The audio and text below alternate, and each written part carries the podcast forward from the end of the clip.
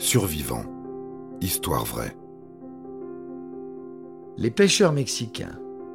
Le mystère du Pacifique.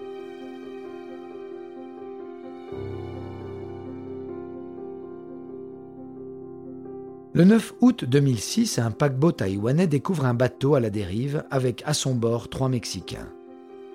Salvador Ordonez, Jésus Vidana Lopez et Lucio Rendon, âgés de 27 à 37 ans, sont des miraculés. Ils dérivaient alors depuis près de dix mois.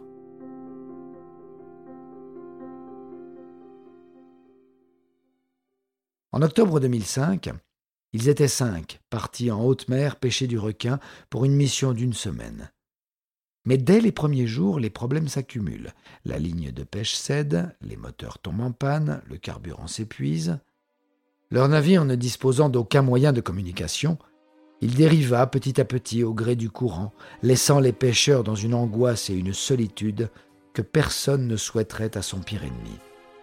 Pour survivre, ils sont obligés de boire de l'eau de pluie et de fabriquer de quoi pêcher des petits poissons, puisque les hameçons destinés aux requins ne sont pas adaptés. L'un d'entre eux parvenait même à attraper des oiseaux. Au bout de plusieurs semaines, deux des pêcheurs décèdent. Les survivants diront qu'ils étaient incapables de se nourrir, vomissant sans cesse et crachant du sang. À leur retour, une partie des médias mexicains émettront des doutes sur cette théorie et accuseront les survivants de les avoir sciemment tués, voire même de les avoir mangés. Un mois après le décès de leurs deux collègues, leur embarcation affronte de violentes tempêtes. Durant 13 jours, il leur est impossible de pêcher et donc de manger.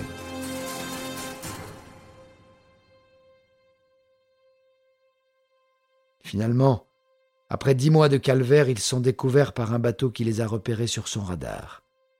Les rescapés sont amaigris, mais les autorités s'étonnent. Comment ont-ils pu survivre aussi longtemps dans de si mauvaises conditions, sans plus de séquelles au sein d'un navire sans toit de seulement 9 mètres sur 3 Comment ont-ils pu traverser le Pacifique sans se faire repérer plus tôt par des navires? Des rumeurs en font même des trafiquants de drogue qui voulaient atteindre les États-Unis avant de dériver. Quoi qu'il en soit, Survivre à une traversée de plus de 8000 kilomètres dans l'océan sans provision est une histoire complètement folle. Les trois hommes sont salués à leur retour au Mexique, où tout le monde les pensait morts depuis longtemps. L'un d'entre eux rencontre pour la première fois son enfant, né durant son mystérieux périple dans le Pacifique.